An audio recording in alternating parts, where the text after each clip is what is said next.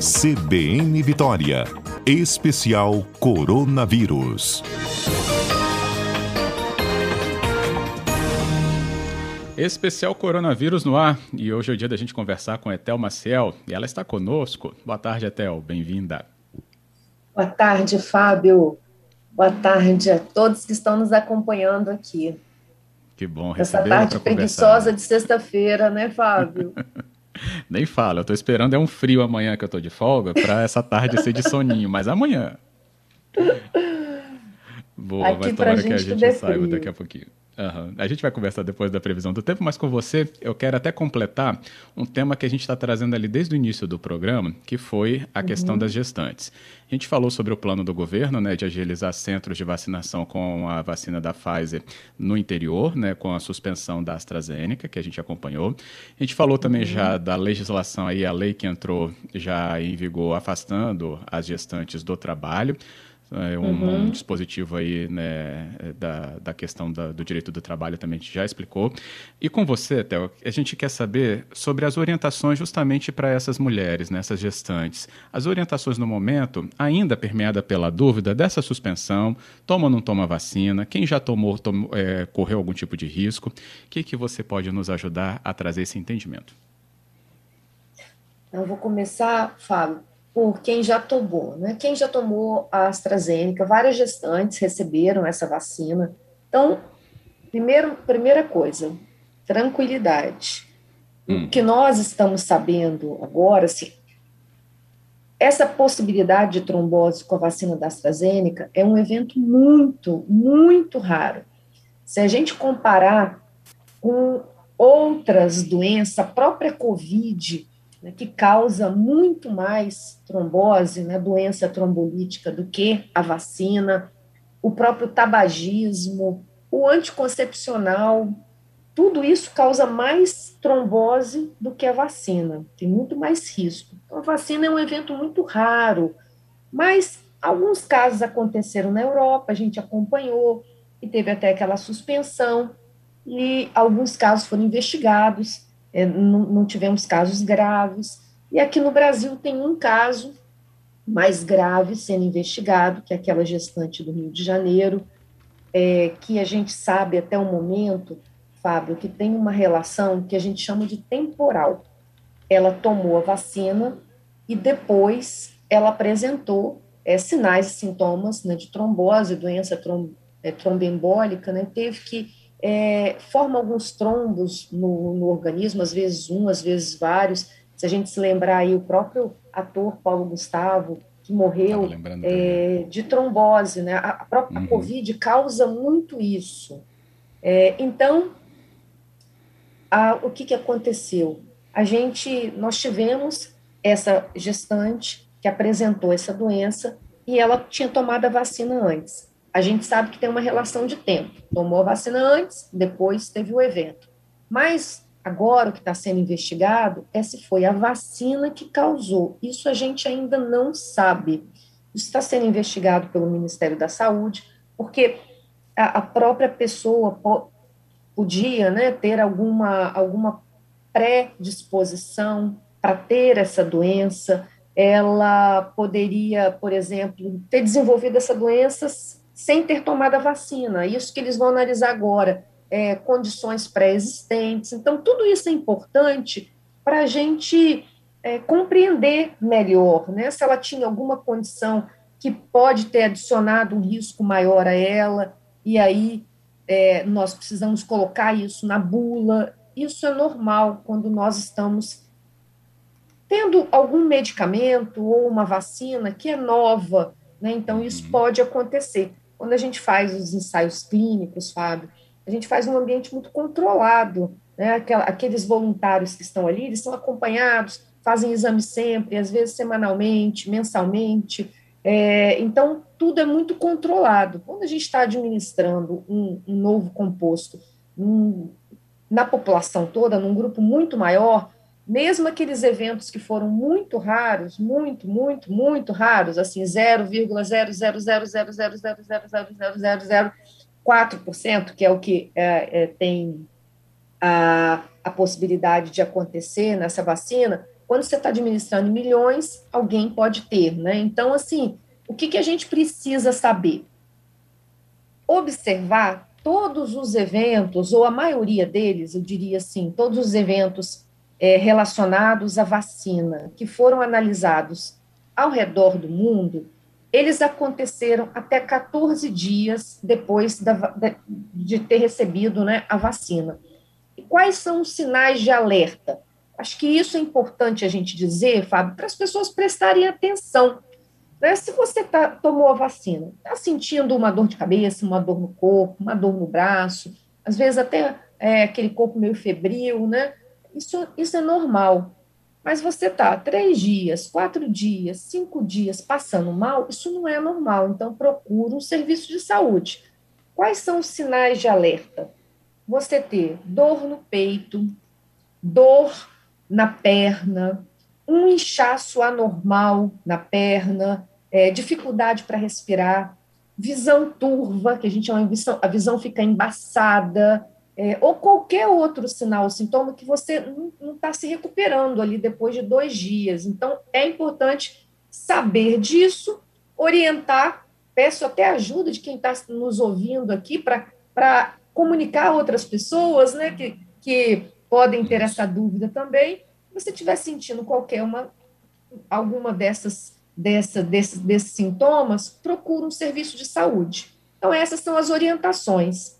Eu, Fábio, eu vou dar aqui para até para as pessoas é, entenderem como isso acontece com a gente. Vou, vou dar o meu exemplo. Eu tenho três filhos. No meu segundo filho, eu tive uma doença, eu tive uma doença trombo, é, tromboembólica. Eu, tava eu tinha acabado de ter um parto, eu estava em casa, é, quatro, cinco dias, seis dias depois, eu comecei a sentir muita dor na perna, muita dor na perna, e minha perna começou a ficar uma mancha vermelha, assim, achei estranho, e fui no, fui no, no médico que estava me acompanhando, né? E eu estava desenvolvendo uma trombose na minha perna direita.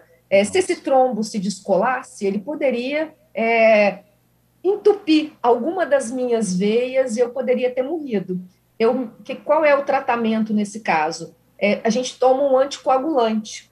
Uhum. Aquela época que foi tempinho atrás, assim, atrás, eu tomei um anticoagulante subcutâneo, tive que tomar uma injeção na barriga por alguns dias. Então, assim, ah, o que eu quero dizer é que isso acontece. Acontece uhum. pela própria gravidez, acontece pelo parto, acontece porque a gente está tomando anticoncepcional. Então, que a gente. E acontece agora, né, que a gente está vendo, uma condição muito rara relacionada à vacina. Então, o que a gente precisa é prestar atenção né? E, e ficar atenta a esses sinais e sintomas. Por exemplo, o anticoncepcional, ele causa muito mais trombose, é, doença é, tromboembólica, do que a vacina, e a gente não deixa de tomar anticoncepcional por conta disso, né? A gente só fica ali prestando atenção se aquilo tá, se estou sentindo alguma coisa diferente, né? É, para, se, se for necessário, ir a um, a um serviço de saúde. Ótimo. Bem, então a explicação aí de Etel Maciel conosco e os ouvintes atentos aqui também já até fazem algumas perguntas. É, sobre então por que, que liberaram para esse grupo é o Caleb é, uhum. por que, que, liberaram né se não se a bula da vacina diz que não é, foi feito o teste para esse grupo particularmente não sei da bula mas você pode nos responder Theo então nenhuma das bulas das vacinas Caleb ela tem essa indicação para grávida, porque o que, que acontece? Nós, quando os ensaios clínicos foram feitos, como é que é feita a bula? A bula é feita a partir de eventos adversos que aparecem nos estudos de fase 1, 2 e 3 ali dos, dos voluntários. E essas vacinas, nenhuma delas foi testada para esse grupo de gestantes, tá? Porque é, é um grupo mais especial, que precisaria de mais tempo para a gente saber disso. Então, era melhor a gente excluir é, esse grupo, tanto crianças quanto gestantes, é, estudar os adultos, porque se a gente protegesse os adultos, tirando gestante, tirando criança, a gente já, já teria muita gente é, que poderia ser vacinada, já seria um avanço. Então, os estudos basearam nisso. O que, que aconteceu no início da vacinação? Principalmente as vacinas que começaram a ser administradas primeiro, que foi a vacina da Pfizer, é, foi a primeira né, a ser liberada no mundo e a primeira que começou a ser administrada em larga escala, lá em Israel e nos Estados Unidos também. Nós tínhamos muitas profissionais da saúde que eram estavam gestantes e elas estavam ali sob risco, né? É um ambiente de muito risco. Então, uhum. a chance delas se infectarem no trabalho e terem a Covid e morrerem da doença, né, era muito maior do que um possível efeito adverso da vacina, que era de vírus morto, né? Então, assim, não tinha, não, muito, muito, provavelmente, mesmo em animais, todas as vacinas foram estudadas, né, em modelos animais, não tinha nenhum efeito que a gente chama de teratogênico, né, efeito no feto, que causasse alguma anomalia. Então, isso já sabia, nenhuma dessas vacinas tem. Então, a análise que nós fazemos na saúde é assim: o risco ele é menor do que o benefício ou o risco é maior do que o benefício? No caso das profissionais de saúde, o risco era muito maior, quer dizer, o risco era muito menor, o benefício era muito grande. Então, era melhor tomar a vacina, mesmo que ela não tivesse sido avaliada em gestantes, do que deixar as gestantes expostas sem vacinar. Então, várias foram vacinadas, tanto nos Estados Unidos como em Israel. Então, da vacina da Pfizer, a gente já tem estudos publicados de, em gestantes, ainda que elas não tenham participado lá dos ensaios clínicos, agora nós já temos estudos em gestantes que receberam a vacina da Pfizer, mostrando que ela é segura e eficaz. Então, por isso, essa vacina está sendo utilizada. A AstraZeneca e a Coronavac, se você se lembrar também, Caleb, a gente começou aqui no Brasil em janeiro e muitas profissionais da saúde também receberam, e também receberam estando gestantes. Então, nós já temos dados, esses dados não estão publicados ainda. E o que nós estamos pedindo ao Ministério da Saúde é para dar transparência a esses dados, porque a gente já tem esses dados, a gente já pode dizer: olha, não teve nenhum problema. Mesmo agora, eu acredito que o Ministério deve fazer isso, né, junto com a Anvisa, analisar os dados de todas as gestantes que já receberam no Brasil, tanto a AstraZeneca quanto a Coronavac, para mostrar a segurança né, e a eficácia. E estudar esse caso, esse caso que aconteceu no Rio, para saber qual foi a condição que predispôs é, esse, esse, esse agravamento. Né? Então, acredito que é isso que vai acontecer. Isso deveria ser o certo a fazer. Ótimo. Bem, então, sem nenhum outro tipo de desespero por causa né, desse ponto aí da dúvida em relação à vacina. E é, quando houver, então, a liberação da volta né, desse grupo, para esse imunizante a gente vai estar atento também para conversar com você, ouvinte, aqui durante os espaços do nosso especial coronavírus. Até uma sempre participa aqui na sexta e também na segunda de manhã com Fernanda Queiroz. Bem, sobre o tema da gestante, é, Theo, temer a segunda dose também, então a gente não precisa, mas tem que aguardar o que eu falei, né, essa liberação. Uhum. Que, nós temos, vamos, vamos ter que esperar a manifestação tá. oficial do Ministério da Saúde, que deve sair depois que analisarem todos esses dados, mas é, já vou dizer aqui para os nossos ouvintes que nós já temos dados do Reino Unido, né? O Reino Unido utilizou essa vacina também, e no início ele utilizou essa vacina também em gestantes profissionais da saúde, a vacina hum. da AstraZeneca. Então, não teve nenhum, nenhum problema né, mais, mais sério lá, nenhum evento de maior gravidade, e a orientação lá é que para quem, mesmo depois quando a vacina da Pfizer chegou, eles trocaram, exatamente como a gente está fazendo aqui. Começaram a dar a vacina da Pfizer só para gestantes, reservaram ela, ela, ela para gestantes mas antes muitas tinham tomado da AstraZeneca.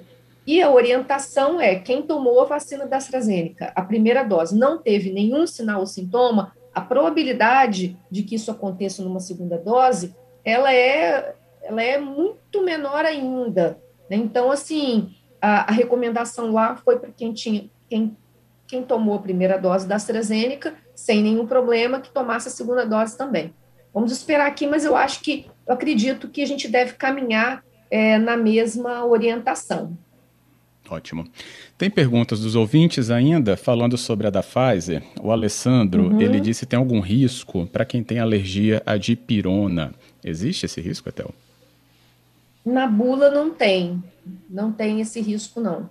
Então, assim, é importante a gente, é, você levar, Fábio, quando você for, o seu, se você tem um laudo, né, ou se você tem é, uma prescrição, alguma, alguma indicação, né, de que isso aconteceu, é, qual é a sua alergia, é, é importante levar isso para a unidade onde você vai, vai fazer a sua vacinação, porque lá tem uma equipe que é, está ah, qualificada para analisar tudo isso e, e para avaliar melhor se for só essa alergia que você tem, se tem alguma outra coisa.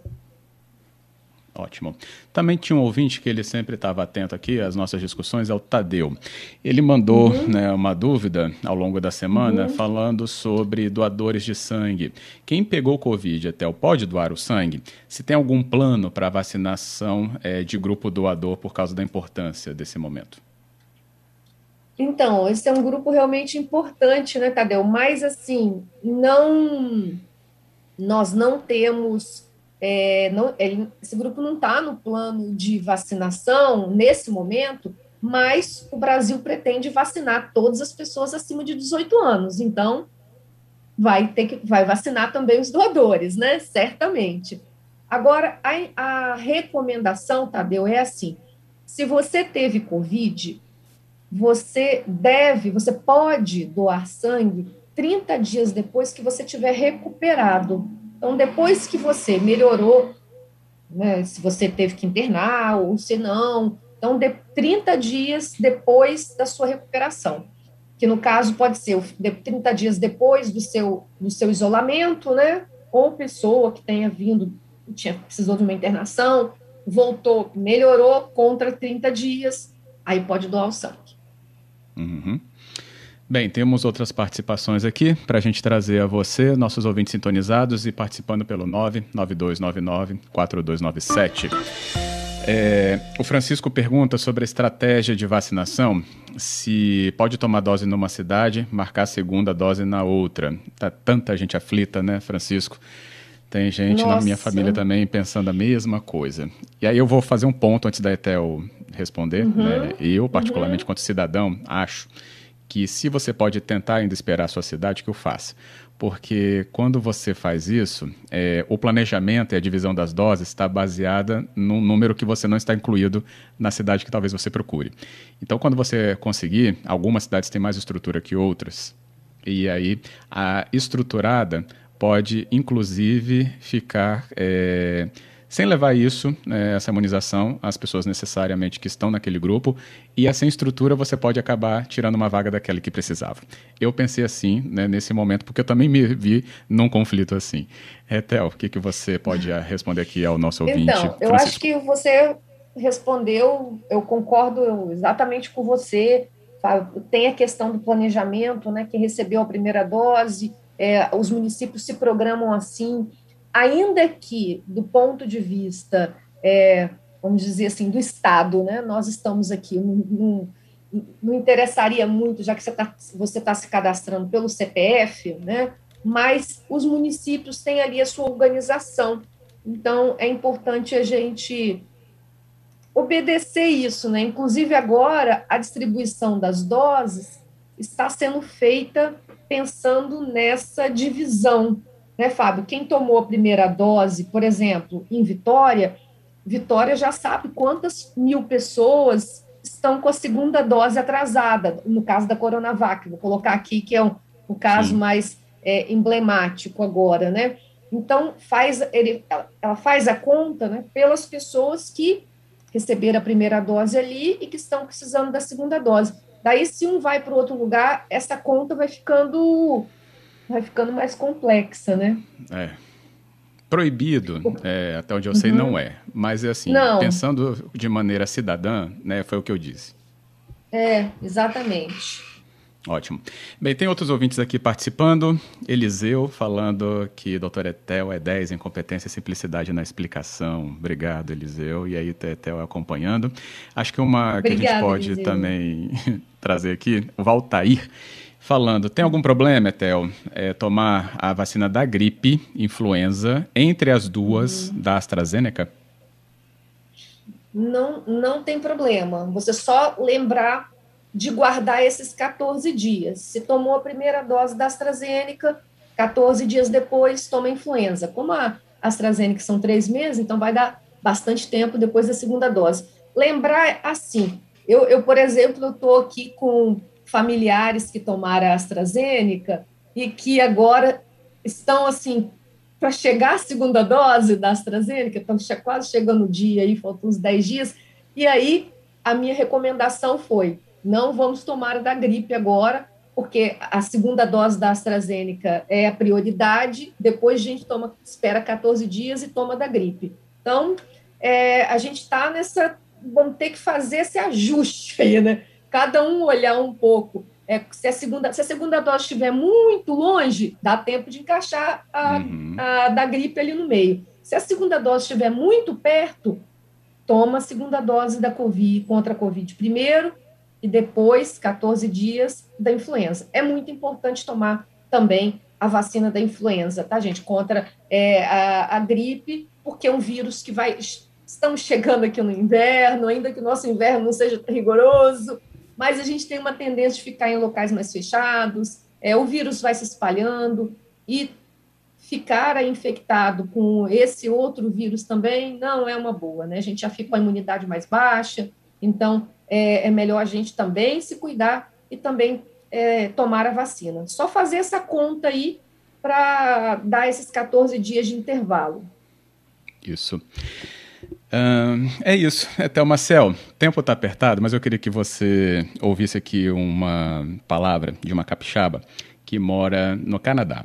A Camila uhum. Belon, ela é natural de Castelo, no sul do estado, está morando no Canadá. E uhum. como eu tenho contato com ela, ela me falou, oh, vou começar a vacinar aqui, eu vou tomar vacina já nessa semana. Eu perguntei, mas como que está aí?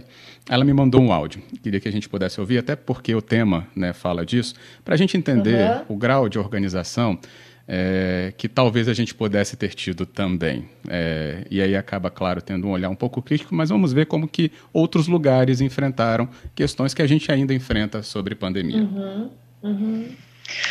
Boa tarde, a vacina que qual vacina você vai receber? Depende da idade.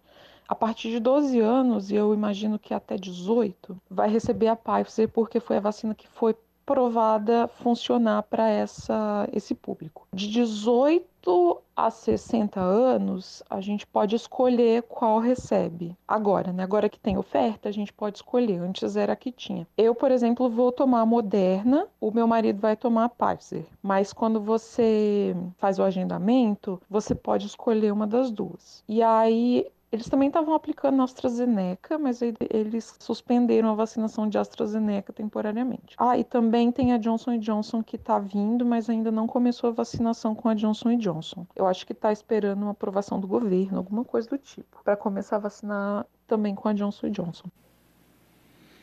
Tá aí o resuminho que ela mandou para gente. Então tem mais de uma, de uma opção e aí até a possibilidade de escolha, se sendo né, que foi a, a articulação dada aí devido à disponibilidade das doses.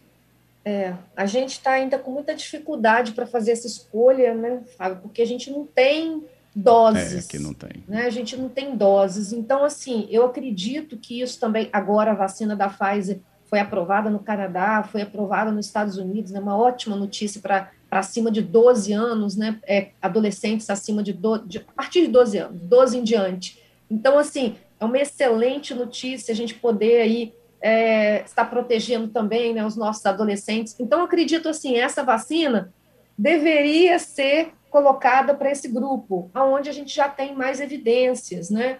É, e deixar as outras vacinas para outros, outros grupos. A gente vai compondo né, nossa, a no, nosso planejamento aí da vacinação mas enquanto a gente não tem doses, não tem muita escolha, né? Então, é isso. Mas vamos que vamos, e a gente fica, precisa ficar prestando atenção nos sinais de alerta. Todas as vacinas, gente, elas são seguras, as que nós temos aqui.